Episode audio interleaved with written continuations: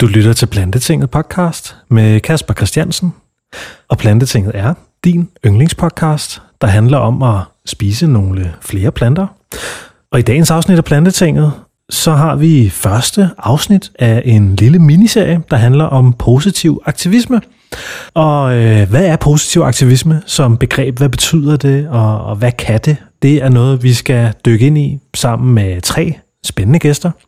Den første gæst, det er Katrine Ejlerskov, som er medarbejder i Dansk Vegetarisk Forening. Hun er Ph.D., og så er hun centerleder i det, der hedder Plantebaseret Videnscenter. Derudover så øh, interviewer jeg også en herre, der hedder René Pedersen, som er brugsuddeler i en dagligbrusen i en lille by, der hedder Borse, der ligger tæt på Præstø på Sydsjælland. Og jeg interviewer René sammen med Clara Drænk, som også er en del af Dansk Vegetarisk Forening. Og sidst så interviewer jeg Dennis Bakkers Laversen. Og Dennis han er øh, kontormand hos Dansk Vegetarisk Forening, og han har en masse erfaring med at række ud til supermarkeder for at give dem et grønnere udvalg. Så sindssygt spændende podcast, vi er klar til dig. Og hvis ikke allerede det fremgår tydeligt, så er Plantetinget en del af Dansk Vegetarisk Forening. Og ja, jeg vil klippe over til den første samtale, jeg havde med den kære Katrine Ejlerskov. Velkommen til dig, Katrine. Tak skal du have, Kasper.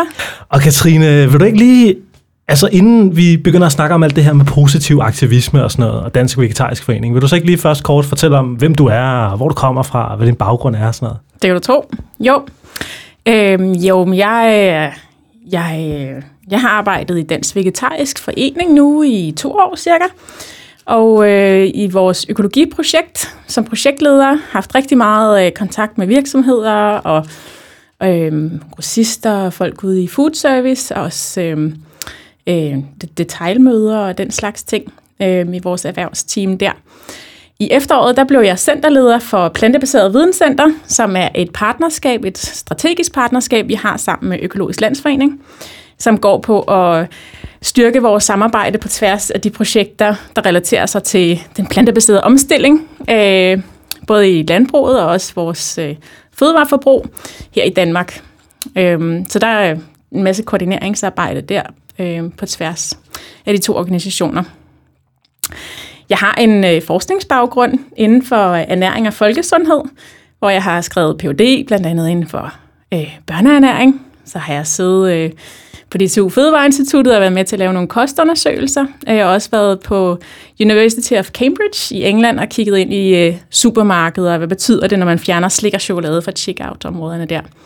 Men da jeg kom hjem derfra, så ville jeg gerne gøre noget ekstra for den grønne omstilling, øh, som jo er det, jeg brænder rigtig meget for. Og så, så kontaktede jeg Rune Kristoffer herinde i Dansk Vegetarisk Forening, og, øh, og kom så ind og sidde her. Så øh, det er fantastisk.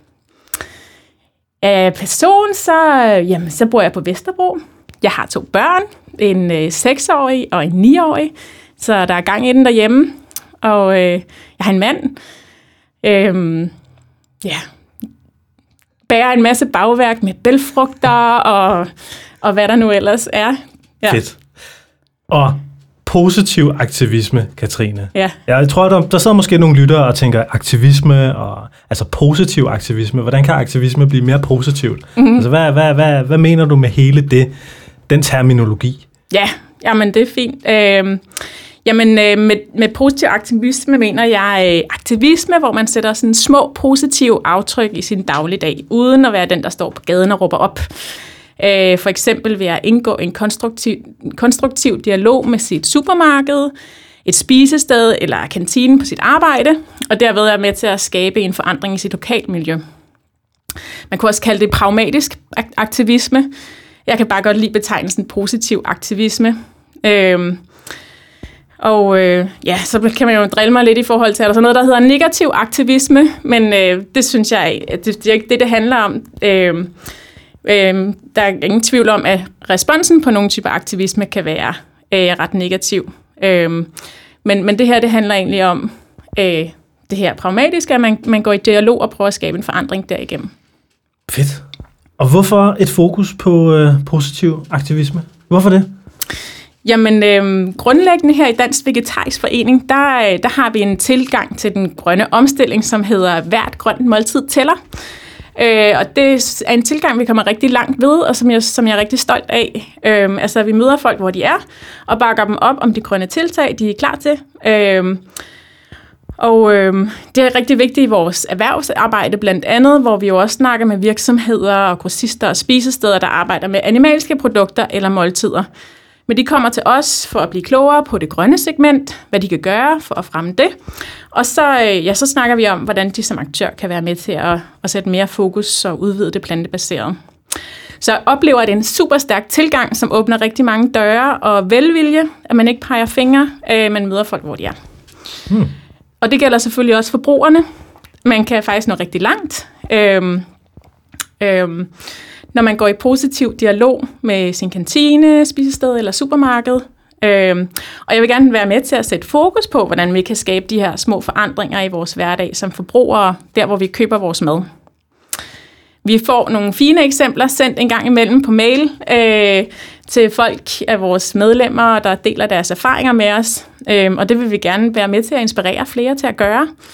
Altså få fat i de mange gode kræfter, som der jo er i denne her bevægelse rundt omkring i landet af aktive forbrugere, der har overskud til at gøre en lille ekstra indsats.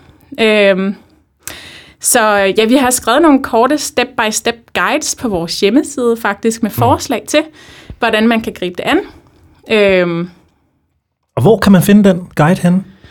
Jamen, øh, hvis man går ind på vores hjemmeside vegetaris.dk, øh, så kan man gå ind under støtte vores arbejde, og så er der nogle guides til, øh, en, til grøn omstilling mm. derinde. Og der ligger en for supermarkedet, en for spisesteder og en til kantinen på arbejdet. Mm. Øhm, ja, så i dag handler det om, øh, om supermarkedet, Ja. Så jeg tænkte bare lige kort, nu har jeg fundet den frem, så kan jeg bare lige sådan step by step mm.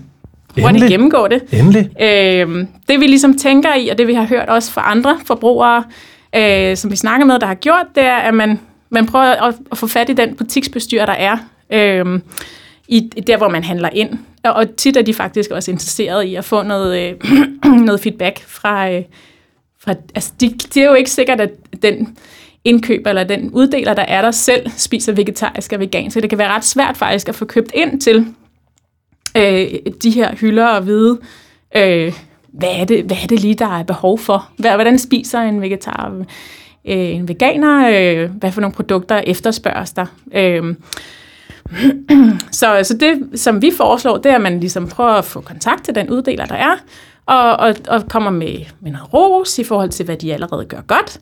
Og så kommer med nogle konkrete forslag til produkter, hvor de kan være med til at udvide sortimentet. Det må egentlig godt være relativt konkret. Øh, vi har lavet en liste også i den samme guide, hvor vi har øh, nogle grønne basisprodukter, øh, og den kan man jo så ligesom prøve at udfylde. Det kan være, øh, der er en, der hedder ja, planteost, der er en, der hedder tofu. Hvis man så har nogle særlige øh, produktnavne eller en, en, en producent, øh, så kunne man jo skrive det i, hvis der er noget, man synes, der smager bedre end noget andet. Men, men i hvert fald ligesom siger, der hvor, I ikke, hvor jeg ikke synes, I er så stærke her, det, det kunne være i planteoste for eksempel, eller det kunne være, øh, være noget andet på frost, eller øh, friske, hvad hedder sådan noget, tørrede røde linser, eller, eller hvad det nu kunne være. Men, hmm.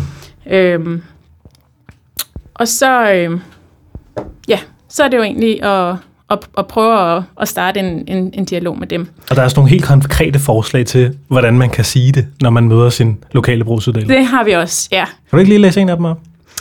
Øhm, jo, men den ene er, at efter man ligesom har, har kigget ind i øh, med det positive, det dejlige har en god variation af bønner og linser, så kunne det være, at jeg savner flere valgmuligheder, når det kommer til morgenmadsprodukter. For eksempel to typer planteyoghurt, en med jordbær og en natural. Øh, fordi når man kigger på det almindelige mælke- eller komælsbaserede yoghurter, der er der jo 10 forskellige varianter, men tit, hvis der er en planteyoghurt i det, som er vegansk, øh, så er det måske bare blåbærsmag. Og man kan godt blive træt af blåbærsmag i længden. Øh, så, så der er jo noget i at tale den her variation ind også, mm. og gøre mig opmærksom på, at mm. for mig der er der altså kun én valgmulighed her, og så mm. prøve at få udvidet det. Det er ikke sikkert, at de kan tage alting til sig, men, men start, en, øh, start en snak. Ja. Og så kan man jo henvise også til vores hjemmeside, som vi er ved at udbygge i forhold til sådan detaljunivers, øh, kommer øh, sådan løbende her hen over året, øh, hvor vi prøver også at snakke ind til, til uddelere og indkøbere i detail i forhold til hvad vi ser, hvad er et, vega, hvad er et basissortiment øh, inden for det veganske øh, eller vegetariske, øh, som vi mener, at, at der kan styrke dem, og hvad er et udvidet sortiment også, hvis de nu ligger et sted, hvor der er stor efterspørgsel på det, mm-hmm. så kan det jo være, at der skal være en, en øh, discount-variant og en premium øh, inden for det samme type produktkategori. Øhm, Fedt. Ja. Og øh, senere i den her podcast her, der taler vi jo med en, der hedder René, mm. som er i et supermarked, der hedder Dagligbrosen, nede øh, ved noget, der hedder Borse, tæt på Præstø på Sydsjælland. Ja. Og så skal vi også snakke med Dennis, der arbejder øh, for Dansk Vegetarisk Forening. Og det er sådan to ret konkrete eksempler på, hvordan man laver den her type aktivisme, du lige har så snakket om. Men hvis man så zoomer lidt ud og ser det hele i et lidt større perspektiv, ja. hvad, altså, hvad, hvad, hvad gør det, at man går ned og snakker med sine brugsuddelinger? Brugsuddeler og sådan noget. Altså, hvad, hvad, hvad, hvad sker der på, på et større plan? Ja, øh, jamen en ting er jo, at du selv personligt har glæde af, at der kommer flere produkter på hylderne.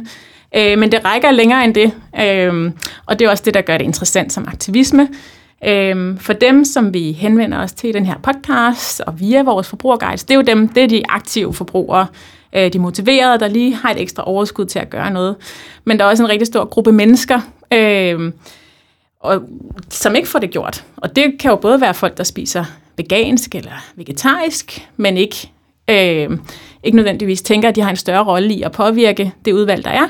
Og så er der den store gruppe mennesker, som har intentioner om at spise grønnere, men først gør det, når valgmuligheden er der, øh, og det er let.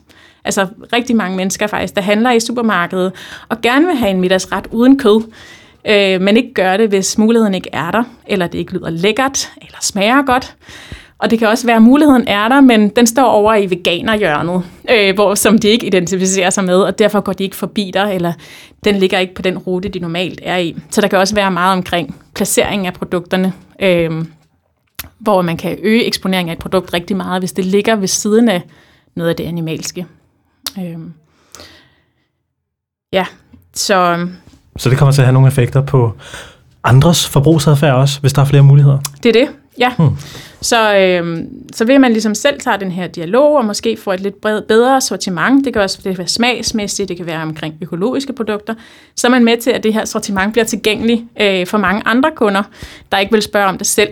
Mm. Øh, og så sandsynligvis kan man jo derigennem være med til, at der er flere, som faktisk er motiveret og gerne vil spise grønnere, der også får det gjort. Og mm. det er jo smukt.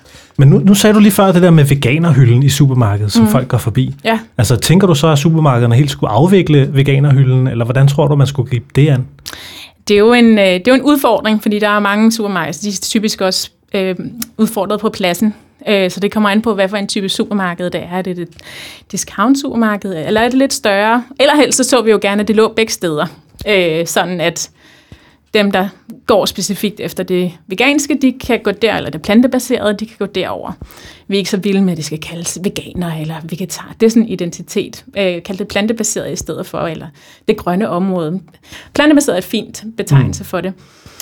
Øh, men det man ser, øh, det er, at det, det påvirker faktisk salget ret meget. Hvis, hvis det ligger over ved, altså lad os have en plantefars, for eksempel falafelfars eller noget andet, så det ligger over ved, ved hakket oksekød eller fordi så er der mange af de forbrugere, der går derover, der får øje på det i købstøjeblikket, og så, øh, og så tænker sådan, vi, det kan da godt være, at jeg skal have noget grønt i aften i stedet for. Øhm, så der, og det er jo en langt større gruppe forbrugere, sådan som det er indtil videre i hvert fald. Så derfor så kan det godt påvirke salget positivt, at det bliver lagt derover. Hmm. Udfordringen er så måske, at dem, der spiser vegansk eller vegetarisk, ikke går derover, og derfor ikke ser dem. Så det er en afvejning. Øhm, ja. Interessant. Mm.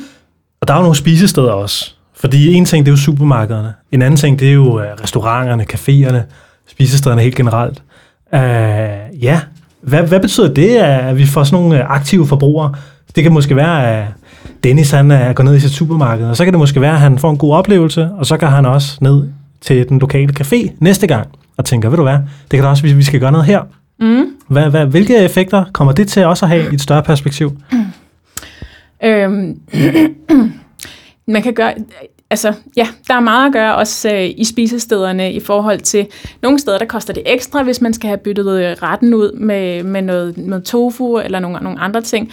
Andre steder, der er valgmuligheden der slet ikke. Øh, eller den lyder ikke særlig attraktiv. Og det kan virkelig, altså spisesteder, det er et sted, hvor man kan rykke rigtig meget ved at få folk til at spise grønnere. Øhm, så der er jo, der er jo har vi oplevet en, en øh, af vores medlemmer, der kontaktede os og, og sagde, altså hun var gået i positiv, altså, øh, var gået i dialog med, med et spisested, hvor de skulle betale, jeg kan ikke huske, hvad det var, 15 kroner ekstra for at få tofu i stedet for oksekød. Og det havde været en rigtig fin snak, faktisk. Øh, fordi man kan jo godt blive sur, og så sige, så kommer jeg aldrig der mere. Men, øh, men det var endt ud med, at, øh, at de havde, øh, for, for, for det første, havde de givet hende øh, en discount til, til næste gang, hun kom forbi. Øh, og så, og så var de faktisk også gået ind og modificeret deres øh, menu, for de kunne godt se, at den, den trængte faktisk til en, øh, til en update, så, så der også kom nogle flere plantebaserede muligheder der. Mm. Øhm, noget andet, som vi snakker meget ind i, når det handler om spisesteder, det er sådan noget med navngivning. Du kan faktisk øge øh, salget af, af de grønne retter op til 76 procent er der lavet studier omkring, hvis man navngiver det bedre. Så i stedet for at kalde det vegetar sandwich, som jo egentlig ikke rigtig er særlig beskrivende i forhold til, hvad du får. Øh, det er jo mere, hvad du ikke får. Men så kald det det, som der er i den. Altså, og der skal selvfølgelig også kredses om det, sådan det er. Øh, noget lækker, men det kan jo være, at den var med grillet aubergine og hummus og syltet rødløg. Mm, det lyder godt, så er der faktisk også mange, der, der måske ikke spiser vegetarisk eller vegansk, men som, sådan tænker, det kunne jeg godt tænke mig i dag. Det skal bare lyde godt, og det skal være lækkert selvfølgelig, og mættende også. Øhm, Øhm, ja, og så, så er der noget i forhold til, hvor har man placeret det på menukortet. Øhm, så øh, hvis det er, det er jo ligesom i veganerafdelingen i supermarkedet, hvis det er den vegetariske eller den veganske boks, som man kigger ned i, så er der mange flexitarer, folk, der egentlig ja, ikke nødvendigvis betegner sig som noget som helst, men har ikke har noget imod at spise en, en grøn ret, hvis den lyder god, som ikke går derne. De kigger ikke noget, de identificerer sig ikke med, med, den, med at være i den boks, og så, så vælger de det, der ligesom er normalt. Men hvis man øh, tager, tager de grønne retter op i det øvrige menukort, altså som en naturlig del af det, der er selvfølgelig kød i nogle af retterne, og selvfølgelig er der grønt det, altså vegetariske, plantebaserede øh, retter. Øh, blander dem sammen, så kan, man, så kan det også påvirke salget med, med 50% flere, der vælger de grønne. Altså hvis det, hvis det lyder godt øh, og, og er på linje med de andre. Så, så den slags ting, der er meget ryg ved også øh, i spisestederne. Mm. Mm. Og så er der også noget med, hvordan, øh, altså fordi der, det kræver også, at man opkvalificerer nogle kompetencer hos de her spisesteder her. Absolut, ja.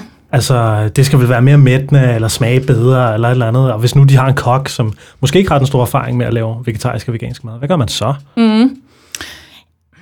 Ja, altså der findes jo masser af kogebøger. Øh, de kan jo godt selv gå i gang med, med at prøve lidt. Altså noget med spisesteder, så er det jo tit, så har du en menu, så kan de jo udarbejde nogle, nogle retter, der smager godt, og, og få inspiration derfra. Vi har selv udarbejdet et inspirationskatalog til spisesteder, til food service, øh, hvor der er, det er sådan en interaktiv katalog, der ligger på vores hjemmeside også, øhm, under viden, pjæser, øhm, hvor der er nogle videoer, hvor øh, vi har forskellige... Øh, Madprofessionelle inden og snakke omkring, hvad er det lige, du skal være opmærksom på, når du koger bønner og linser.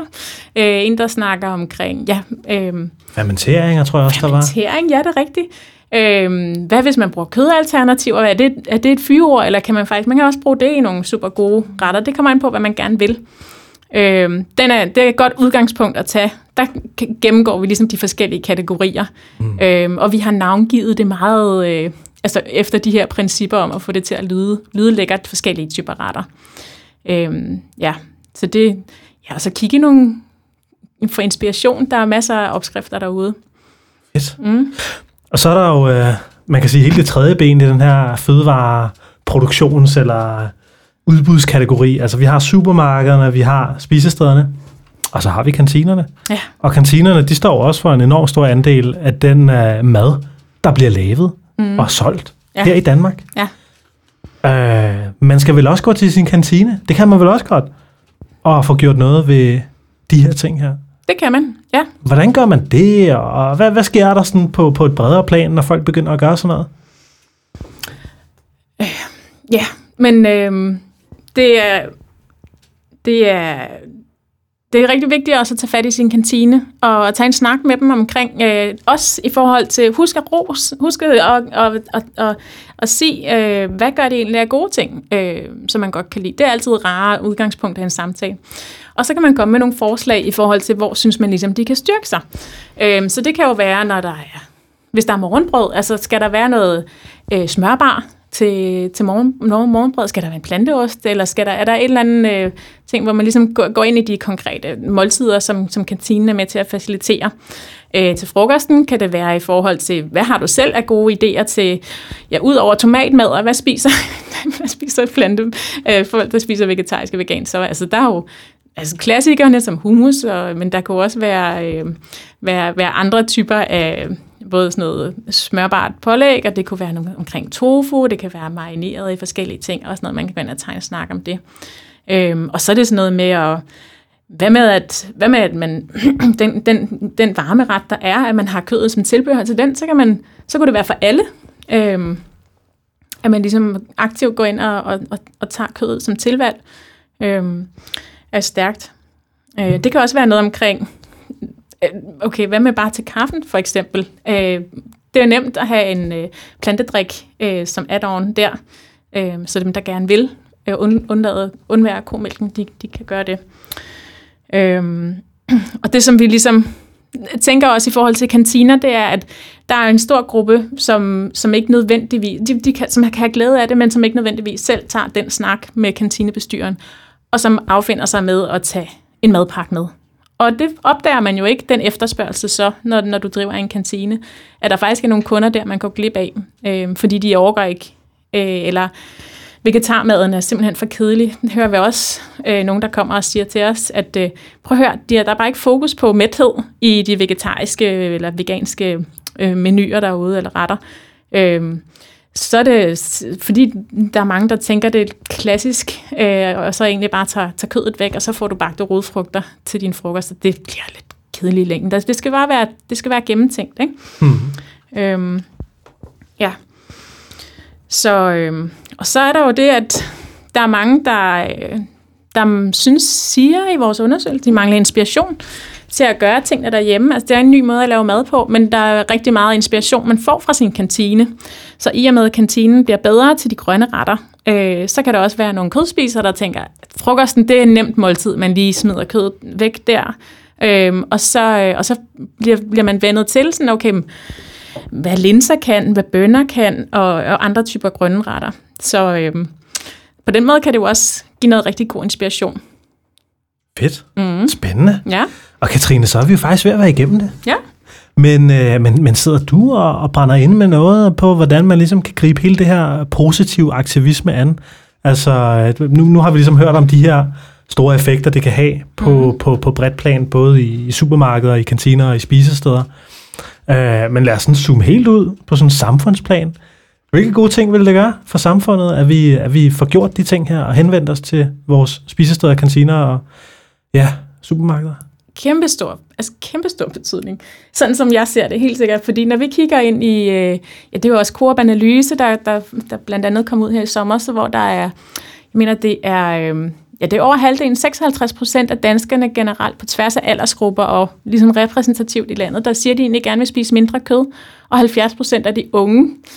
Øh, så det her med, at du som en af de motiverede forbrugere kan være med til at rykke nogle ting i det lokale miljø, gør, at, at, der, at at dem, som egentlig gerne vil, der bliver det også tilgængeligt for dem, og det bliver nemt at tage det grønne valg.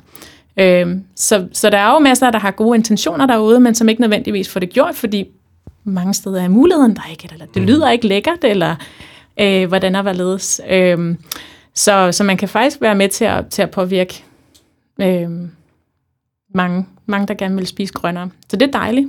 Fedt. Ja. Fantastisk. Mm. Katrine Ejlerskov, har du øh, noget, du ellers vil tilføje her, inden vi, øh, vi helt uh, giver mikrofonen videre til Dennis? Eller René, tror jeg det er. Ja. Øhm, nej, men øh, tak for muligheden, og øh, så god vind derude. Jeg håber virkelig, at der er nogen, der bliver inspireret til at prøve det af, gå i snak med, med, med dem, som er inde og, og er med til at tage beslutninger omkring, hvad, det, hvad madudbuddet er i dit lokale miljø. Så det var lidt om det, og nu skal vi til at høre et interview, vi lavede med brugsuddeleren fra Dagligbrusen i Borse, René Pedersen. Og ham interviewede jeg altså sammen med Clara Drenk, som er projektleder for økologi til detailforbrugere og food service. Og lad os da lige høre, hvad René han sagde på en telefonforbindelse her. Vil du ikke øh, bare lige starte kort med at fortælle, hvem du er og hvad du arbejder med og sådan noget? Jo, det kan jeg godt. Jeg er jo ansat i, øh, i Coop på nærmere sagt øh, uh, dagligbrugs. Øhm, og jeg er, er uddeler i en, en lille dagligbrugs øh, i Borse på Sydsjælland. Den ligger lige øh, uden for, for Præstø. Øh, og det er, en, det er en lille butik på 200 kvadratmeter, så, så det er en, en, en forvokset købmandsbutik, kan man sige. Øhm, og der er i byen omkring 800 indbyggere, og så har vi jo en, en del øh, strøgkunder også, ikke? som der, der kører både til, til Møen og, og Præsø og så videre. Øh, vi ligger lige ved en motorvejsafkørsel, så der, der, der er godt kundepotentiale her, kan man sige. Fedt. Så ja, Og, øh, og, og det, er, det er tæt på Præstø, sagde du? det er tæt på Præstø, ja. Mm. Kommer der mange kunder fra Præstø forbi? Det gør der, fordi mange arbejder uden for Præstø, så arbejder de i Næstved eller København, ikke? så de, skal ud og ramme motorvejen. Ah. Øhm, så, så der kommer en, en, en del forbi. Øhm, så, men, men, men mange handler jo i de lidt større butikker i, i Præstø. Ja. Øh, der ligger både en, en, en menu, en Netto og, og Rema 1000 og en, en Aldi også. Ikke? Så, så der, der er masser af kunder der. Øhm, eller masser af butikker der og indkøbsmuligheder. Så, så min opgave er at få, få folk lidt herinde i, i butikken. Ja, Så ja. fedt.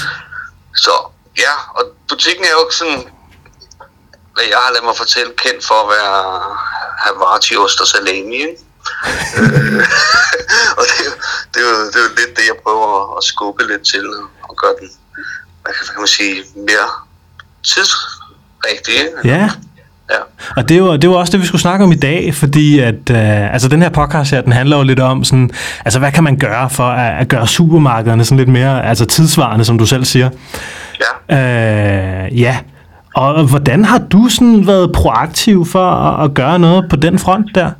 Ja, men det er jo sådan lidt, kan man sige, delvis lidt egen interesse. Jeg er jo ikke, jeg er jo ikke øh, ganer, men, men, men, men skifter tit øh, ud med noget, noget plantebaseret i stedet for. Ikke? Øhm, der, hvor jeg, hvor jeg har mulighed for det. Ikke? Det vil sige, jeg kan i stedet for en, en, en, en bøf, så kan jeg sagtens, eller noget oksekød, så kan jeg sagtens finde på at købe noget andet og, og bruge i. Ikke? Øhm, og det er jo dels øh, for mit eget helbreds skyld, øh, men også noget, noget miljøhensyn. Ikke? Øhm, Okay. Og så, øh, så tænker jeg jo også, at, at, at, at,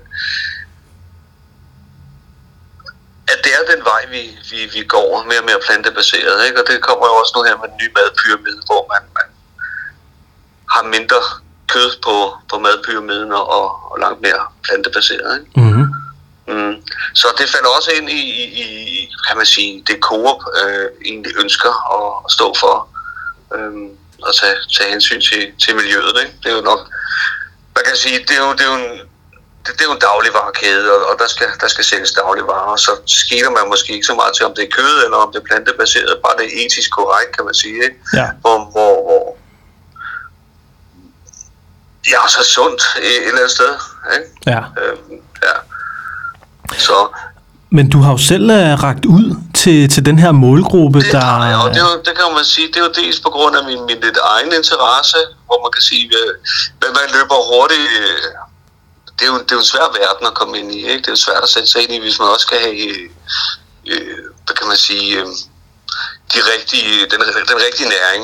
Øh, så der er hurtigt nogle, nogle proteinkilder og nogle, øh,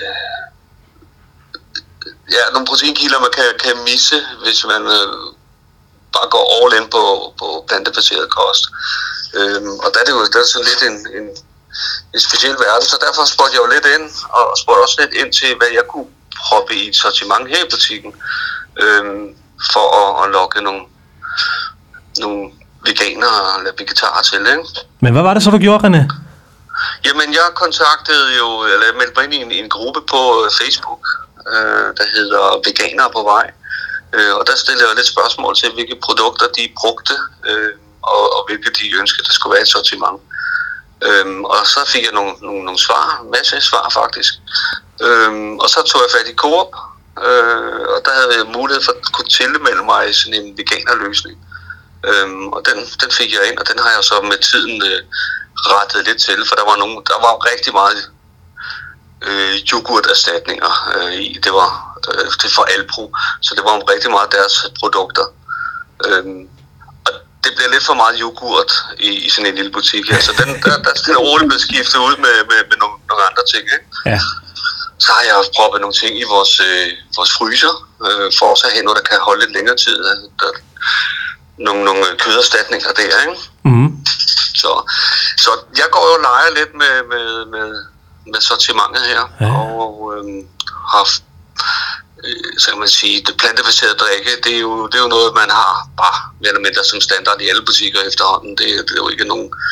Øhm, men, men, men der har jeg jo der har jeg jo også leget lidt med, hvad der var, var interessant hernede ikke? Ja. i vores område. Sådan, og det er jo også hele tiden en balance i forhold til at, øhm, at, at sørge for at måske have kædens egne produkter inde. Ikke? Nu har jeg jo øh, Englemark øh, plantedrikke inde øh, og kører dem på, på fast tilbud. Ikke? Øhm, så jeg kan matche for eksempel øh, Nettos øh, plantedrikke på pris og så videre. Dagligbrusen er måske en lille smule højere pris på, på nogle af, af, af produkterne ikke? Mm. i forhold til discountbutikker. Så, så det, det er jo hele tiden en... en det, det er sådan... Jeg skal finde de rigtige varer til de kunder, jeg har hernede. Ikke? Ja. Ja, så, Men jeg skal lige høre en gang, René, så du, du skrev ud på den her Veganer på vej Facebook-gruppe. ja, ja, lige præcis. Og, øh, og så har du fået øh, noget feedback. Kan du ikke lige kort fortælle, hvad var det, du skrev derinde, og hvad var det for noget feedback, du fik? Jamen, jeg spurgte jo lidt til, hvilke, hvilke produkter øh, de brugte. Øh, øh, og som, som jeg eventuelt, øh, eventuelt kunne have i mit sortiment. Ikke? Og så, så fik jeg jo en, en lang liste med, øh, med alt fra naturlige Vego Balls til øh, Beyond Burger og, og så videre. Og så havde jeg jo noget at, at kunne gå tilbage med og kigge ind i, i vores varesortiment og sige, er der noget af det her, jeg kan tage hjem med? Mm-hmm. Øhm, Og, og var der noget, du sådan hellere ville tage hjem end andet? Mm. Jeg vil jo gerne tage det hele hjem, men, men det kræver jo, at man har, dels har kunderne til det, og man også har pladsen til det. Mm. Mm. Og som sagt er det en lille butik, så, så, så jeg skal jeg er udfordret på, på pladsen, og hvor meget jeg kan tillade mig at lade det fylde, også i forhold til, hvor, hvor mange øh, veganer der er i området. Ikke? Mm-hmm. Så, så, men, men derudover, så er det jo så, øhm, kan man sige, efterfølgende en, en dialog med, med, med nogle af de kunder, der kommer, ikke? Øhm, øh, og, og, og køber det her og se, hvad, hvad ønsker I, og, og, og øhm, hvad findes der ellers på markedet, ikke? Hvad er det for en, øh, vil du ikke fortælle lidt mere om den dialog, du løbende har med kunderne? Er det sådan kunder, der kommer ind i butikken, eller er det også på Facebook, eller hvordan? Det er, det er, det er butikken, ikke? Der, der, der kommer nogle gange nogle kunder herind, som der ikke har været her før. Netop fordi det er en strøgbutik, de bliver faktisk lidt overrasket over øh, vores sortiment herinde. Øhm, og jeg vi egentlig har det, ikke? Også fordi de, de, de igennem alle år har kendt butikken som den her Havarti og, og salami-butik, ikke? Altså, ja, men, men, men, men det, er, det, er, det er sådan, det er en, en butik, der er 150 år øh, her til næste år. Øhm, så den er, den er slidt i krone, ikke? Øhm, og, og, og fordi at den, den har så lidt, lidt plads, så har man virkelig bare kørt et, et, et grundsortiment. Øhm, Mm. og det, det, det, det er fint nok jo, altså. Men, men, men, men folk ændrer sig, ikke? Så ja, men den dialog, øh, vi, jeg har med, med, med kunderne, det er jo sådan meget... Øh, det er sådan meget... Øh, det er måske lidt, lidt mere personligt i forhold til det her at, at, at spise plantebaseret, ikke? Okay. Øhm, ja. Øhm, hvor, hvor, hvor vi, vi har sådan lidt en snak om, hvor, hvor meget kød man egentlig smider på, på sin, sin tallerken. Ikke? Når, når vi, hvis du så ud og spiser, så er der så er der meget kød på tallerkenen, hvis du bestiller et, et, et måltid mad. Ikke? Mm-hmm. Øh, vi, vi er vant til at spise meget kød, hvor vi måske bør spise meget mere plantebaseret. Så, men, men det, det er jo sådan en, en, en, en sådan lidt en privat snak, og så snakker man jo lidt om, hvad de ellers bruger af, og, og hvad der er af produkter. Ikke? Ja. Så ja, og prøve at åbne øjnene for, at, at vi har altså også øh, linser og bulgur og, og det ene og det andet, øh, og, og andre ting, de kan bruge i husholdningen. Ikke? Fedt. Men, men hvad tænker du på, René? Sådan, fordi altså, der, er jo, der er jo mange supermarkeder, som... Altså, det virker på mig som om, der er sådan en stor variation i udbuddet i de forskellige supermarkeder. Men ja. Hvad tænker du sådan er den største udfordring for de her supermarkeder her, i forhold til at udvide deres sådan, veganske og vegetariske produktsortiment? Og hvad for nogle barriere er der? Ja, men, men, men, men, sige, det her det starter lidt med min egen personlige interesse. Øh, og, og så turde tage, tage nogle ting hjem og, og undersøge og lege med nogle, nogle ting. Øh, hvis man, hvis man, passe på, man ikke skyder sine kollegaer. øh, da jeg tog det hjem, så, så jeg havde en bestyrelse også, der sådan lidt, åh, det var plantebaseret. Er det nu noget, de gider i borgerse og, og så videre? Øh, og, og det jeg jo gjorde, det var, at, at jeg lod dem smage på, på produkterne. Vi havde bestyrelsesmøde, og de, de smagte på produkterne, og nogle af produkterne kunne de jo godt lide. Øh, man kan sige, de bringer også selvfølgelig lidt, og det gør rigtig mange, øh, bringer lidt på næsen, og det hedder alla roast beef, fordi det smager ikke af roast beef. øh, øh, men, men, men, men som man, man ligesom, ja, det handler jo om at få folk til at forstå, hvad det erstatter eller kan bruges som. Ikke? Øhm, så, men, men, men, men så fik de sådan lidt, åh, oh, der er faktisk nogle okay produkter her. Og i butikken har de jo også smagt på, på, på nogle af produkterne.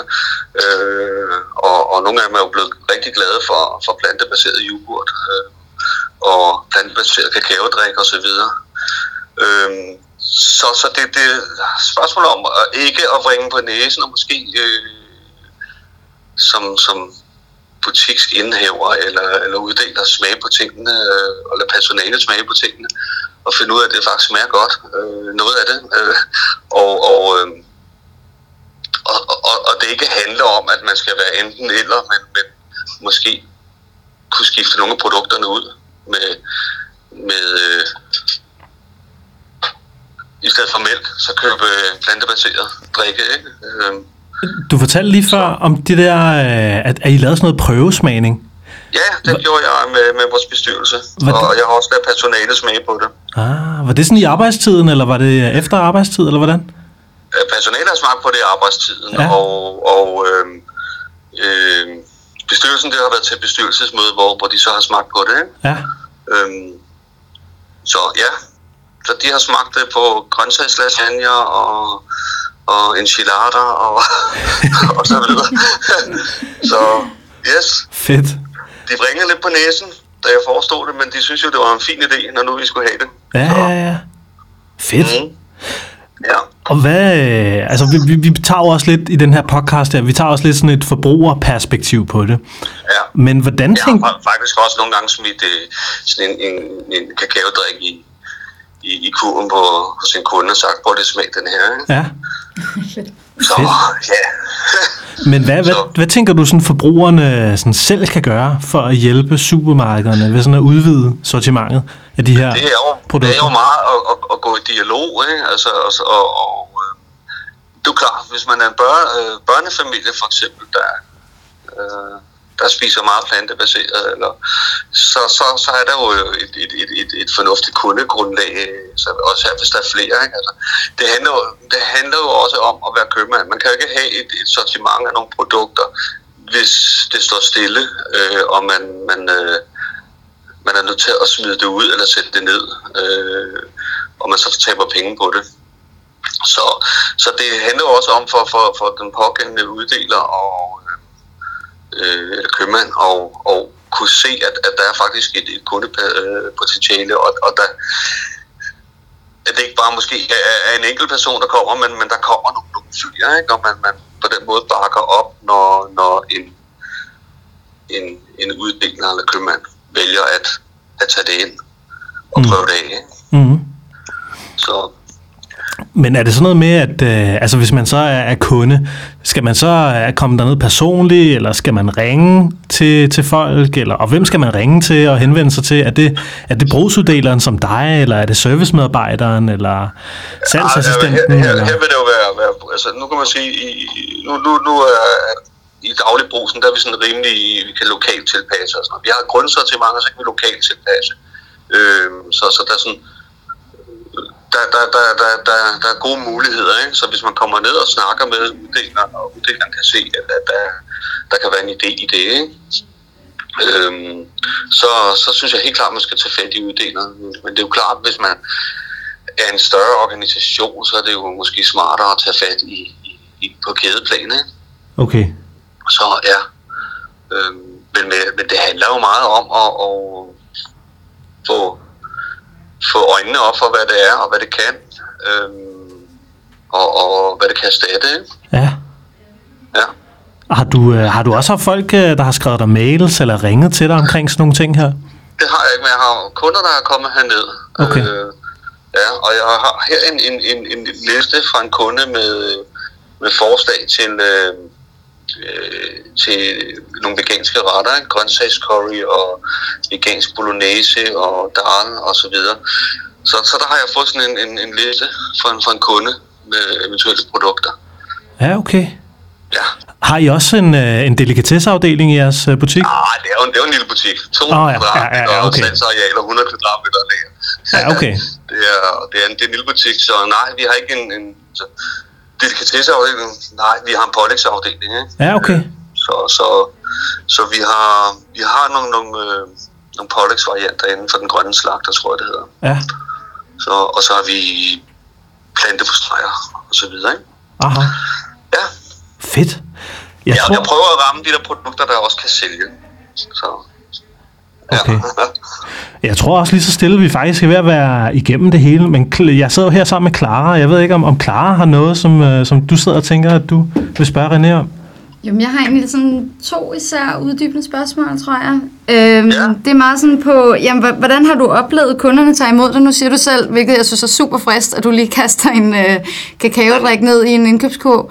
Men hvordan, ja. hvordan øh, reagerer din kundebase på det? Altså, de fleste reagerer jo, eller ja, nogle, øh, rigtig mange reagerer positivt, ikke? fordi det, det, det er jo for dem dejligt, at de kan få det.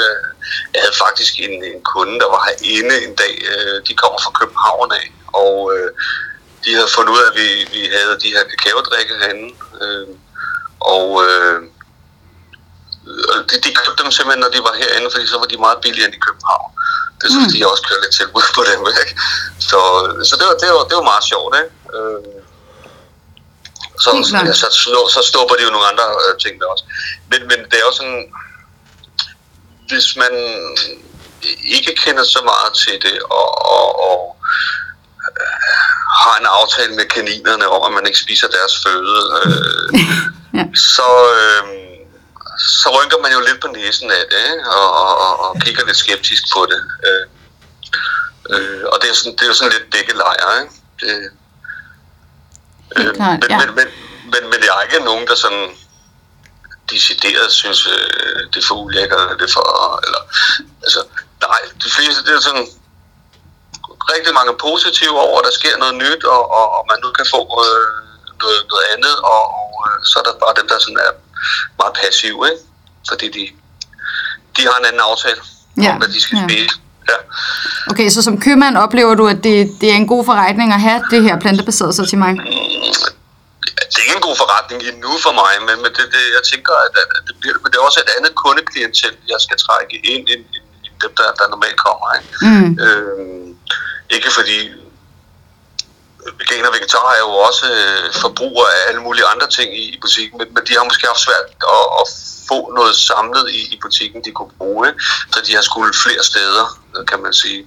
Så, men efterhånden, som jeg har fået, fået øh, arbejdet med sortimentet, så synes jeg, at det begynder at, at kunne løbe rundt, øh, den del af det. Ikke?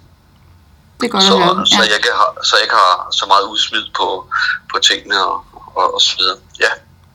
Så har jeg også lige et andet spørgsmål omkring sådan placering af de her type produkter? Sådan, sætter, har I sådan en, en køledisk kun til de plantebaserede kølevarer, eller placerer I dem sammen med de, med de øh, animalske variationer, for eksempel? Jeg har, jeg har en, en køler til det. Okay, Ja, så har jeg så, øh, man kan sige, det frosne har jeg så liggende sammen med, øh, med færdigretter øh, i, i frosten. Ikke? hmm. Og så har jeg taget sådan noget som, som seitan, og, og så har jeg sådan nogle øh, ala kylling, tror jeg, de hedder, fra naturlig øh, og grøntsagslasagne, det har jeg over sammen med, med noget, noget kød. Ikke? Men ellers er alt det andet samlet i, i, køler. Øhm, okay, for, ja. øh, for sig. Sådan, og den står lige efter grønten. Så. Okay, så det er tidligt placeret i forhold til kundens Ja, gang det, det er meget tydeligt placeret, og Ja. ja. det tænker jeg, at, at det, er man, det er man også nødt til at synliggøre, hvis man ikke er vant til at have det og, øhm, i butikken, så er man nødt til at få det, få det synliggjort for, at, at folk kan se det. Ikke? Præcis. Nå, men det er godt at høre. Jeg har, jeg har ja. så også haft lavet nogle opslag om det på Facebook og, og så videre, øhm, for at gøre folk opmærksom på, at vi har det. Ikke? Øh, Hvor jeg også har lagt, lagt billeder op af vores sortiment, så Men er det, på, er det så på Superbrusen, eller Dagligbrusen Borges' egen Facebook-side? ja, lige præcis. Ah, Lige okay. præcis. Ja. Så, ja. Fedt. Mega fedt. Ja. Jamen, det er okay. ja, det er sgu okay. Ja. så Ja. Ja. Nå, spændende. skal Altså, jeg, jeg, bare over, jeg skal bare selv overtage min datter til og, og, og skifte endnu mere ud med plantebaseret derhjemme. Hun er ikke så glad for det. Nå, hvor stærkt. Det plejer at være omvendt, i hvert fald efter min oplevelse, at det er børnene, der skubber på for forældrene. Det er godt at høre, at det også kan gå den anden vej. Ja, ja. Så, så nej, det, det er okay, Ja. ja. synes jeg. Øh, Super godt. Øh, må jeg bare, Ja. bare lige spørge, I for, nu synes jeg bare, det var lidt sjovt, at du fik en, øh, en liste fra en forbruger med nogle forskellige opskrifter og sådan noget. ja. Gør I brug af det sådan i, øh, nu er det måske ikke dig, der står for tilbudsavisen, men, men sådan noget, har I billeder af nogle færdiglavede plantebaserede retter, eller opskrifter stående, som man kan tage med, eller har I noget, som sådan ligesom gør, at man i indkøbssituationen får lyst til at købe noget plantebaseret? Mm. Nej, nej, nej det, det har jeg ikke, øh, fordi det, det er min viden slet ikke øh, stor nok til, at jeg kan gøre, kan gøre vel. Altså, man kan sige, at vores øh, tilbudsavis er jo styret Udefra, ja. af, Mm. af, af opfra, ikke? Så, Ja. Nå, men så, fint nok. og, og, ja. Øh, men det kan jo være, at det, det kommer på et tidspunkt. Det kunne man jo forestille sig. Ja. Så, ja. ja. Hvem var det, jeg snakkede med? Var det, det var en anden en, jeg snakkede med. Øhm, det var faktisk hende, du har fået nummeret af til mig. Nå, Katrine? Øhm, ja, Katrine, hvor Ja. vi snakkede om det her med, øh, hvad man kunne gøre, og man kunne lave sådan nogle smagkasser, man kunne sende ud Mm. øh, via Coop for eksempel. Øh, for at skabe viden om det, ikke? Præcis. Ja, og sådan noget mange, som, ja. som uh, rollemodeller. Altså, man, man har jo... Øh, nu er jeg også inde i sådan nogle, nogle, nogle øh, grupper om, omkring træning. Øh, jeg er inde, inde i en, der hedder trænet veganer, og så er jeg inde i øh, almindelig træningsgruppe. Og det er jo... Øh, altså sådan noget styrketræning, ikke? Ja, ja. Fedt. og, øh, og, ja, og det er jo meget sjovt at se, hvordan at man inde i den her øh, gruppe med almindelige styrketræner, bodybuilder osv., øh, har en idé om, at man ikke kan få... Øh, øh, man kan ikke få muskelmasse, hvis man er veganer og så videre. Ikke? Og der kunne det jo være meget sjovt at have nogle rollemodeller, øh, tydelige rollemodeller, øh, øh, som man måske brugte til at markedsføre plantebaseret kost. Helt sikkert, ja. Ja, hvordan spiser de, hvad spiser de og, og så videre, ikke? og hvordan sammensætter de deres kost, sådan så man, man, man måske får aflevet nogle myter. Præcis. Ja, Det er en stor del af det også, ja. ja lige præcis. Nå, men det, du er jo allerede nået virkelig langt, René, i forhold til mange andre, så det har været meget inspirerende at tale med dig, virkelig. Nogle. Ja. øh, rigtig gode overvejelser og pointer, der er kommet med. Så tak. Det var så let. Det var okay. Ja, og tak for din tid, og så må du øh, have god arbejdsløst resten af dagen, René. Tak skal du have. Og dagens sidste interview, det er med Dennis Bakkers Laursen, som vil fortælle lidt om, hvordan at han fik supermarkederne i hans lokalområde til at indføre og sælge flere veganske og plantebaserede produkter. Dennis Bakkers Laursen, velkommen til dig. Mange tak. Vil du ikke starte lidt med lige at fortælle om, hvem, øh, hvem du er, og hvad du laver til hverdag og sådan noget? Jo, det vil jeg da gerne. Øh, først og fremmest vil jeg lige sige tak, fordi jeg måtte komme, og øh, jeg er jo fast lytter af Plantetinget, så det er jo øh, spændende at være på den anden side af mikrofonen, så at sige. Jamen, øh, kort om mig, som sagt, jeg hedder Dennis, og jeg er 31 år, og øh, jeg bor til daglig i Brøndby Øster, og så arbejder jeg som øh, kontorassistent og regnskabsmedarbejder her i Dansk Vegetarisk Forening, og så har jeg faktisk siddet i bestyrelsen siden 2016, og været frivillig siden 14, så jeg er begyndt at være sådan rimelig øh, rutineret DVF'er.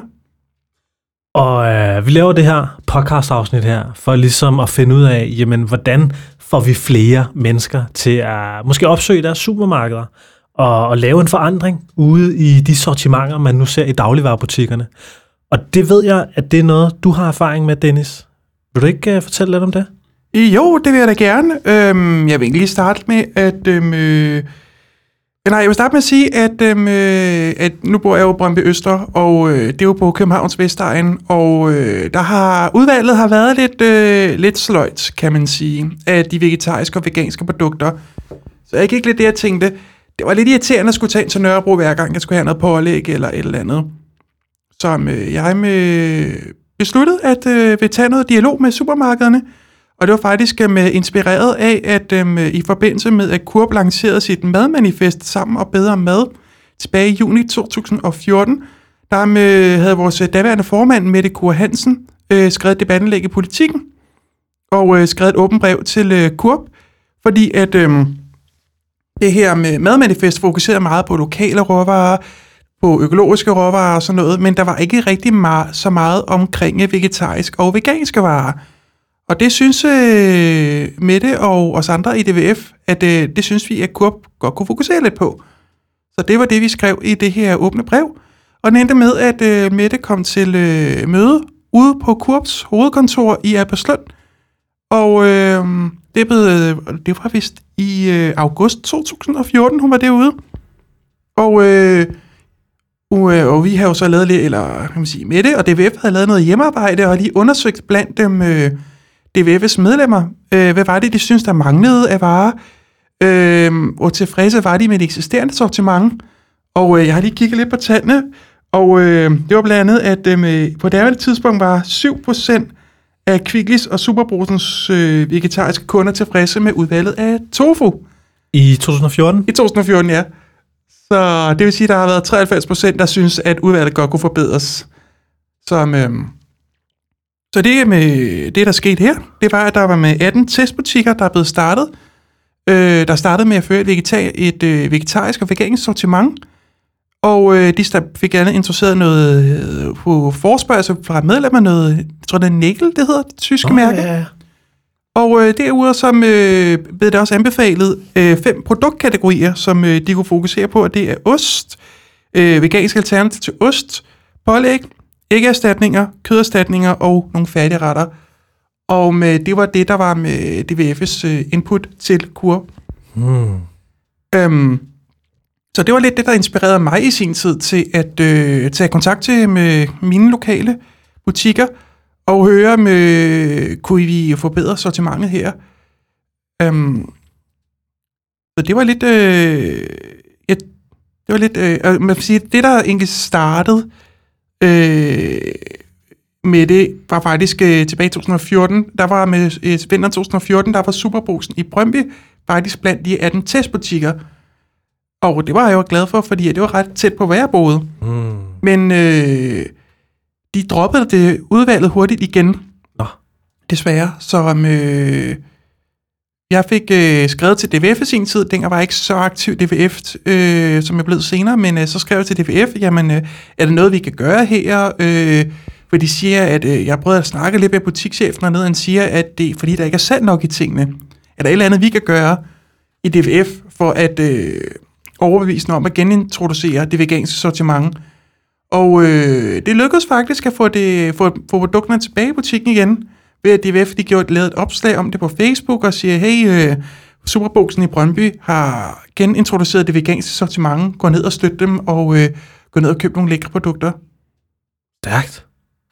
Og det, øh, ja, og, altså jeg, jeg har jo fået at vide her, at jeg skal jo øh, stille nogle, øh, nogle spørgsmål omkring motivation og sådan noget. Og hvad, hvad var det, der sådan motiverede dig til at gå i dialog med supermarkedet? Jeg kan forstå, at du, du har gået ned i supermarkedet og tænkt, det sgu lidt skrabet udvalg, ikke? Og der er ja. de der 7 procent, der har været tilfredse med, med tofu-udvalget og sådan noget, ikke? altså, men altså, det kræver vel også noget mod, eller det kræver noget, uh, sådan, altså, noget ildhu, sådan at kunne gå ned i sit lokale supermarked og engagere en dialog. Altså, hvorfor var det, du blev motiveret til at gøre det? Jamen, øh, det var med, fordi at øh, jeg kan godt være lidt et brokkerhoved. Men øh, jeg tænker også, nogle gange må man også, må man også prøve at gå det konstruktivt til værks. Så Ja. det var det, der var motiveret mig, øh, udover selvfølgelig, at jeg synes, at udvalget kunne blive bedre. Og, øh, og så også det her med, at hvis der er nogle lækre veganske produkter, så kunne det måske også inspirere andre til at prøve de her produkter. Øhm, og specielt hvis der har en god placering og er lækkert og præsentabelt øh, præsenteret i supermarkederne, så kunne det måske få nogle øh, folk til at prøve et vegansk øh, alternativ øh, øh, til et kødprodukt for eksempel. Mm. Øhm, så jeg var lidt motiveret. Det var dels øh, øh, lidt af gåseøjne egoistiske grunde, fordi jeg selv synes, at udvalget kunne blive bedre, der motiverede mig. Men det motiverede mig også, at øhm, jeg tænkte, at her er der noget, hvor... Øhm, øh, fordi at øh, jeg vil rigtig gerne prøve at arbejde for den veganske sag. Men øh, det der med at stå og være aktivistisk, det har jeg aldrig rigtig været god til, og det har heller aldrig været... Øh, jeg har aldrig rigtig følt mig med tilpas i den aktivistiske rolle, den klassiske aktivistiske rolle. Øhm, så jeg tænker, at det, hvordan kan jeg ellers øh, være frivillig for den grønne sag? Og der tænker jeg, at øh, en af de, de måder, jeg kunne gøre, det var at, øh, at lave den slags ting her. Og tage dialog på den måde, for det er sådan lidt mere stille og roligt. Du snakker med en butikschef. Mm. Det er ikke lige så højrystet som at stå på en gade, øh, øh, som nogle af de der øh, mere, hvad skal man sige, øh, andre veganske aktivister gør. Mm. Men så, så du havde ikke så meget held med at henvende dig til, til Superbrusen i Brøndby? Ikke til at starte med. Øhm, jeg tror, at dem, øh, dengang der lænede jeg mig lidt op af DVF, men senere begyndte jeg selv at tage initiativ okay. til øh, dialogerne. Og øh, min erfaring er faktisk også, at øh, det tilbage i 2014, det var lidt som om, at øh, der var nogle butikschefer, der måske, de sagde det ikke direkte, men man kunne fornemme det lidt mellem linjer. De synes lidt, det var noget pjat, det der med det veganske sortiment. Så var det i 2014, og tingene fik ikke en særlig stor chance. Det var sådan noget med, at de fik 14 dage, maks en måned, og hvis de ikke øh, performede godt i salgstallene, så røg de ud igen. Mm.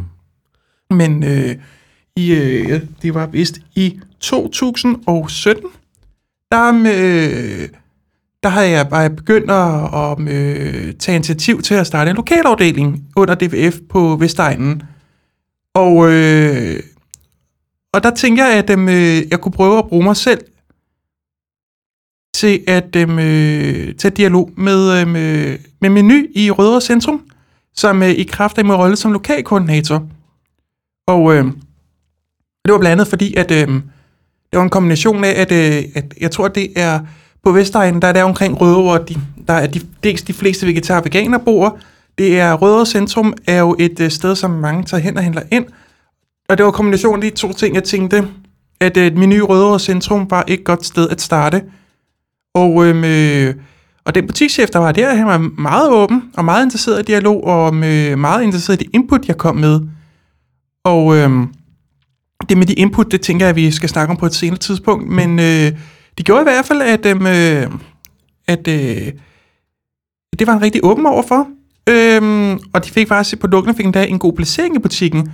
Det er sådan, hvis du går ind i menu Rødovre Centeret, eller i Rødovre Centrum, du går igennem grøntafdelingen, som du gør i de fleste øh, supermarkeder, men så lige efter du kommer ind i grøntafdelingen, så går du nærmest ind i montren med veganske frostvarer, og de har virkelig en, en decideret en hel afdeling med lækre veganske produkter, både køl, på frys, tørvarer, og det de har haft lige siden, og de har virkelig prøvet at holde fast i, at øh, have sortimentet, forny det, sørge for at have tingene hjemme. Og det har også lidt været kritik på, og er det stadig lidt nogle steder, at øh, supermarkederne kan være lidt dårlige til at, at øh, få tingene hjem. Men det øh, gør Menu virkelig en menu i Rødovre Centrum en stor indsats for at øh, gøre, så man altid har et øh, lækkert og præsentabelt udvalg, og at det er bredt sortiment, de har. Men øh, altså, du på et eller andet tidspunkt, så er du gået ned i Rødovre Centeret. Ja. Og hvad, kan du ikke ikke prøve at fortælle lidt mere om den dialog, du havde med dem dernede? Jo, øhm, det er, hvad den hedder... Um, startede faktisk med, at øhm, øh, jeg sendte en e-mail til dem. Ja. Øhm, fordi at, øh, man kan jo kort sagt, kort sagt sige, at øhm, øh, menukæden er vist franchise-tager, tror jeg det hedder. Det vil sige, at de, de enkelte købmænd, de har et basissortiment, de skal have, men derudover så har de stor frihed til selv at øh, bestemme deres udvalg. Og det gør jo, at, øhm, øh, at, det er, at det, de er nemmere for dem at øh, bestille produkter hjem, som kunderne ønsker. Men jeg startede simpelthen med at sende en øh, e-mail til øh, butikschefen. Det gjorde, gjorde, gik ind på Menus hjemmeside. Gik jeg ind og så, jamen, hvad er deres e-mail til Rødre, Rødre Centrum afdelingen. Og så skrev jeg bare til den. Jeg skrev, hej, jeg hedder Dennis Bakker Slavsen fra, jeg er lokalkoordinator i Vegetarisk Forening Vestegnen. Øhm, jeg skrev på vegne af nogle vegetar og veganere, der godt kunne tænke os at få et større sortiment af vegetariske og veganske produkter. Så skrev han tilbage ret hurtigt, at det vil han gerne høre lidt mere om, øhm, men om, om, om han kunne få noget hjælp til at få nogle produkter, de mere konkret efterspørger. Fordi det er det, der er, måske kan være udfordringen for mange af de butikschefer, det er, at de gerne vil, men de har måske ikke lige indsigten i, hvad for nogle produkter øh, vegetar veganer efterspørger. Så jeg gik ind på, øh, vi har sådan en gruppe på Facebook, der hedder De Grønne fra Vestegnen. Og øh, der spurgte jeg der, jamen øh, nye Røde Centrum vil gerne udvide sortimentet. Hvad for nogle produkter ønsker I? Og øh, så fik jeg nogle feedback på konkrete produkter, men også produktkategorier, som folk ønskede. Og så fik vi en rangeret efter, hvem der, hvor- hvad er der størst efterspørgsel på. Og så fik jeg præsenteret de tal fra, med, fra butikschefen, og øh, det var i store træk de varer, han gik efter. Også, der er selvfølgelig også de begrænsninger med, hvad for nogle varer kan han bestille hjem, og øh, hvis der er nogle varer, der skal bestilles hjem fra udlandet på en bestemt måde, så er det måske lidt for omfattende til, at de gider at gøre det, men øh, som regel, hvis der er et centrallager, for de, de største butikskæder, de har et centrallager, de bestiller fra, og hvis tingene ligger på det centrale lager, så er det jo meget nemmere for dem, end hvis det skal ud på at bestille på andre vis. Har du så været øh, sådan i løbende dialog efterfølgende med Menu i Rødovre Centrum? Faktisk ikke så meget med Ny Rødovre Centrum. Øh, de er faktisk kørt meget godt øh, herefter, efter det, det blev lanceret med et øh, brag nærmest tilbage i øh, efteråret 2017. Men derfor har de faktisk klaret det ret godt. Mm. Der er lige nogle ting, der er blevet skåret fra. De havde for eksempel lavet nogle, nogle, nogle plantebaserede øh, øh, færdigretter i delikatesseafdelingen. De røg desværre ret hurtigt, mm. men øh, ellers sådan selve sortimentet af produkter har de faktisk beholdt rigtig godt. Mm. Det er sgu da lækkert. Ja.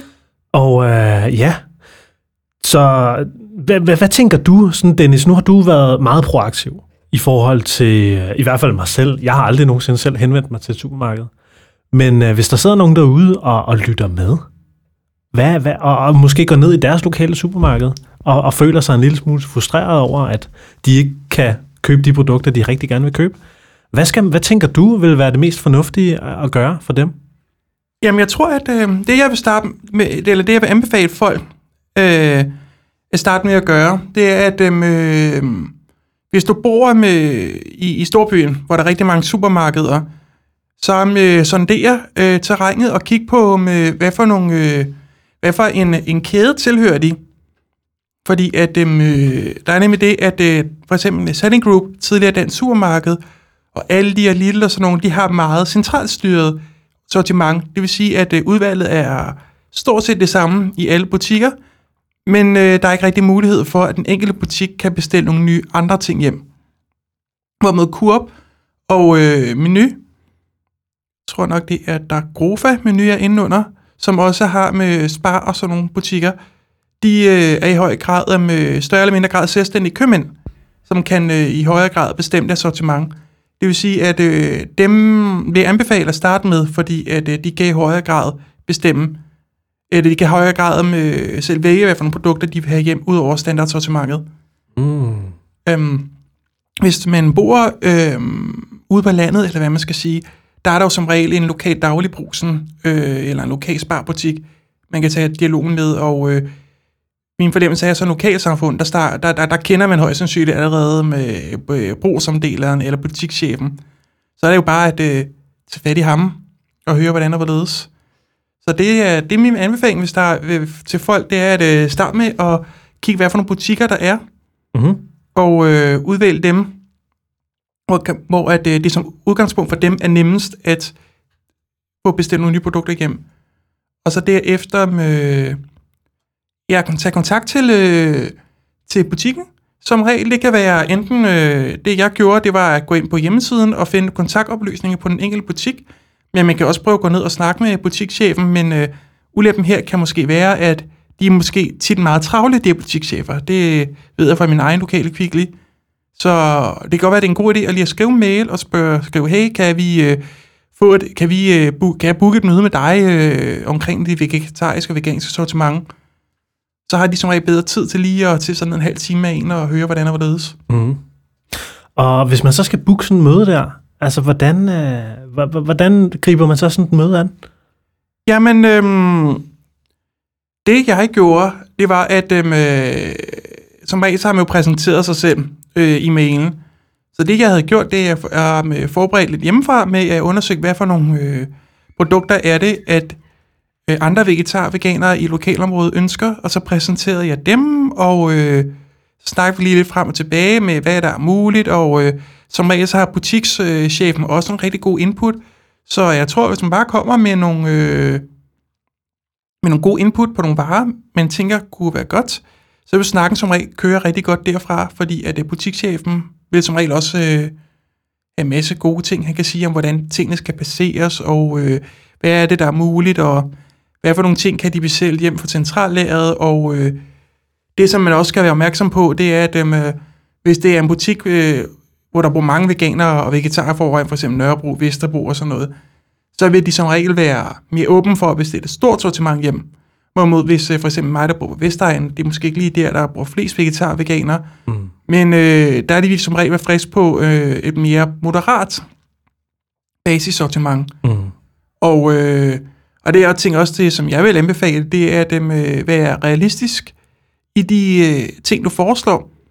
Fordi at hvis du foreslår, at øhm, øh, eller har for store ønsker, eller foreslår et alt for stort sortiment, så kan det være, at I risikerer at slå for stort brød op. Øh, butikken får bestilt en masse varer hjem, der ikke bliver bestilt, og så kan det være, at de bliver skuffet, eller hvad man skal sige, at de tænker, at det, det gider jeg ikke at satse på, og så ryger det bare helt bare væk igen. Så er det bedre at starte op i de små, med et godt basissortiment, og så derefter kan man bygge videre, hvis der er godt salg i tingene.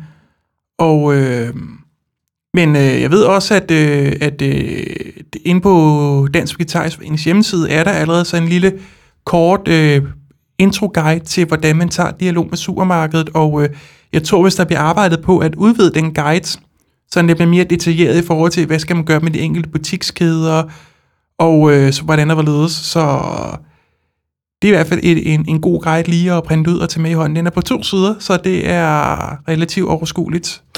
Hvad er det, den hedder? Den hedder Aktivist Startpakken. Præcis. Og Dennis, øh, efter det her møde her, efter man har været i dialogen, så er der er jo en eller anden form for efterspil, fordi man bliver jo ligesom nødt til også at, at sige til alle sine øh, vegetariske og veganske venner, hey venner, de har udvidet sortimentet, gå hen og støt dem. Yep. Hvordan, øh, hvordan gør man det? Jamen, øh, det jeg gjorde, det er dem... Øh, nu havde jeg jo egentlig en, en lokal, en, en Facebook-side, der hedder Vegetarisk Forening Vestegnen, der har omkring 1000 følgere, så jeg skrev det jo der. Og øh, så skrev jeg det jo nogle grupper, og øh, så, så fortalte jeg også lidt ud mit netværk af vegetarer og veganere, jeg kender. Øhm, så det kan jeg øh, for, fortælle det ud igennem de kanaler, du kender. Facebook, øh, de lokale, øh, dem du kender i lokalområdet. Øhm, man kan måske også, øhm, øh, hvis man øh, bor i et område med en, med en aktiv øh, lokalafdeling i DVF, kan måske tage fat i, den lokal, lokal, øh, i lokalkoordinatoren, der måske også kan hjælpe med at eksponere og promovere budskabet og få det ud til folk. Ellers så har Dansk Vegetarisk Forening grupper for alle landsdele, som man også kan gå ind og dele det på, så der er mange, der ser det, også folk, man ikke kender. Og ellers så tror jeg også, at øh, ved jeg også, at Dyrenes Alliance også har nogle lokale afdelinger rundt omkring i landet. Og de kan måske også godt være behjælpelige med at sprede budskabet. Jeg ved, at for eksempel Aarhus har en rigtig aktiv lokalafdeling i Dyrenes Alliance, så de vil helt sikkert gerne hjælpe med at sprede budskabet, hvis der er en, en brusen eller en menu eller en tredje butik i Storhus, der er frisk på at introducere nogle veganske produkter. Fedt. Fedt. Jamen, så er vi faktisk ved at være igennem det, Dennis. Ja. Men jeg ved ikke, om du har nogle ting, du sidder og brænder inde med, eller noget, du gerne vil fortælle uh, vores kære lyttere? Jamen, øh, så skulle det være, at, øhm, øh, at øh, som, jeg sagt, jeg, sk- øh, som sagt, at øh, være med, være selvfølgelig, være, øh, selvfølgelig øh, snakke med butiks, øh, om, øh, brugsomdelinger eller butikschefen, og øhm, øh, de forslag, man kommer med, øh, er det, der er det bedre at være beskeden øh, til at starte med, for, foreslå øh, lidt, men godt, og så kan man bygge videre derfra, fordi at øhm, øh, det er sket før, at øh, de får slået for stort brød op, og så øh, gider de ikke mere. Mm. Og så er det bedre at øh, køre den anden vej rundt, starte op stille og roligt. Fedt. Ja. Jamen, uh, tak for de gode inputs, Dennis. Jamen, det var så lidt. Det var virkelig uh, fedt at have dine uh, erfaringer med. Skal. Og så håber jeg, at det kan gøre til gavn til mange andre positive aktivister derude. Ja. Og øh, man kunne finde den her guide her, Aktivist Startpakken, inde på vegetarisk.dk. Præcis. Fedt. Så det var alt for dagens podcast. Jeg håber, du synes, det var spændende. Jeg håber, du synes, det var lærerigt. Jeg håber, du kan bruge det til noget. Jeg håber, du vil bruge det til måske at påvirke dit lokale supermarked. I hvert fald så er der lidt inspiration her i den her podcast her. Og hvis du synes, det er spændende, eller tænker, at du kender nogen, der kunne synes, det vil være spændende at høre mere om, så er du selvfølgelig altid velkommen til at sende podcasten til dem, du kender. Tag Plantetinget online. Tag et screenshot, hvis du lytter til den på din telefon, og sig, hey, jeg lyttede lige til Plantetinget, og del det på din Instagram eller Facebook eller et eller andet. Du er også velkommen til at støtte os på det, der hedder plantetinget.tier.app, som altså er en platform, hvor du kan støtte Plantetinget med et vilkårligt beløb per podcast, der udkommer. Det vil gøre det nemmere for os at holde ilden i gang og hjulene drejende i det her podcastforetagende her. Og udover det, så vil jeg bare ønske dig en fantastisk dejlig dag.